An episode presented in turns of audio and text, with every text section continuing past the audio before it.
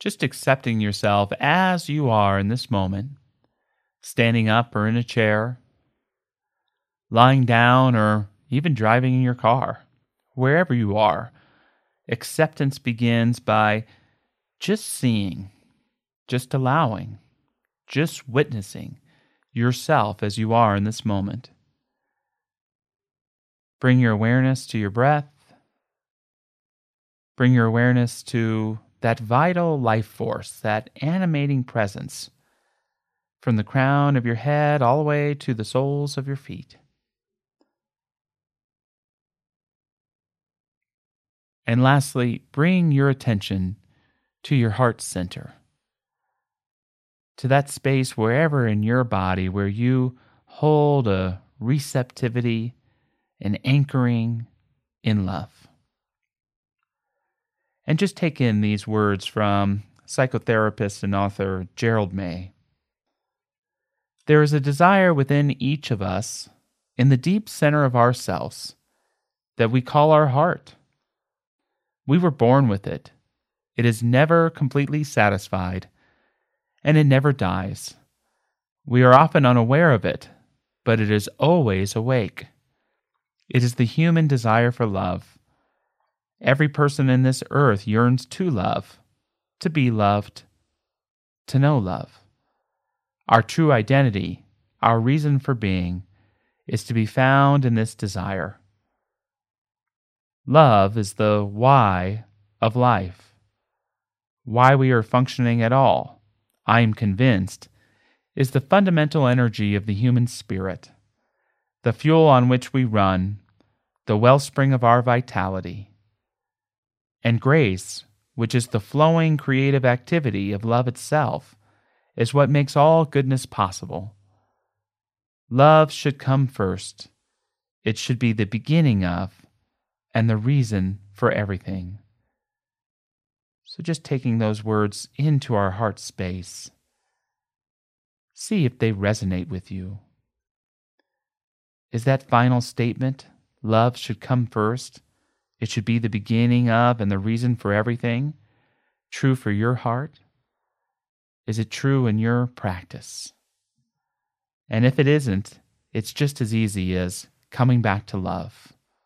For if love is the most important part of your life, all you ever need to do in a challenging day or in an uncertain circumstance is to get back to love. A mantra I like to practice for myself, and I invite you to practice too, goes like this I experience fear, but I practice love. I experience anger, but I practice love. I experience jealousy, but I practice love. I experience anxiety, but I practice love. Know that in this world full of experience, Love will not always be our experience, but with clarity about who we are and why we're here, it can always be our expression. It can always be our practice. Join me in taking a moment to remember a time, a most recent time, when you experienced something other than love. And instead of responding with love, reacted from a place of anger or fear or just not your best self? What would you have done differently in this situation if you had acted from love? Recently, I was with my daughter preparing her breakfast, and she was asking for so many different things that it led to a level of frustration. And I was holding a spoon in my hand and I dropped it on a plate. Immediately she cried out, a hurt heart. You hurt my feelings, she said. I gave her a hug and told her my anger wasn't directed at her and apologized for dropping the spoon. It was a good reminder for me that no matter what I'm experiencing, a practice from love will always be the best healing for my heart and the best way of interacting with my daughter. In that time, no matter how small or how large, where you reacted in a difficult situation from a place other than love, what would have happened if you would have acted from love instead? Perhaps for me, I wouldn't have heard those cries from my daughter, and I would have felt a little bit better about myself. Perhaps I simply could have acknowledged my anger in that moment, or just asked my daughter to be patient with me while I got her breakfast ready. Now, remember a time when someone responded to you with something other than love. What happened?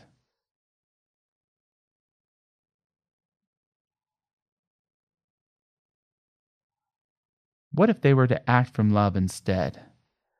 What could this person have done to make you feel loved at that time, and how might that have changed the situation? Again, when was a time when someone responded to you with something other than love? What if they were to act from love instead? What could this person have done to make you feel loved at that time, and how might that have changed the situation?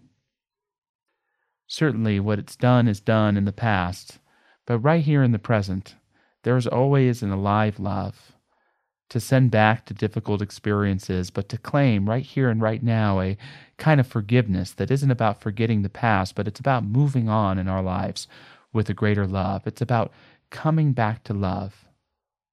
Come back to love from fear. Come back to love from anger. Come back to love from grief come back to love from anxiety.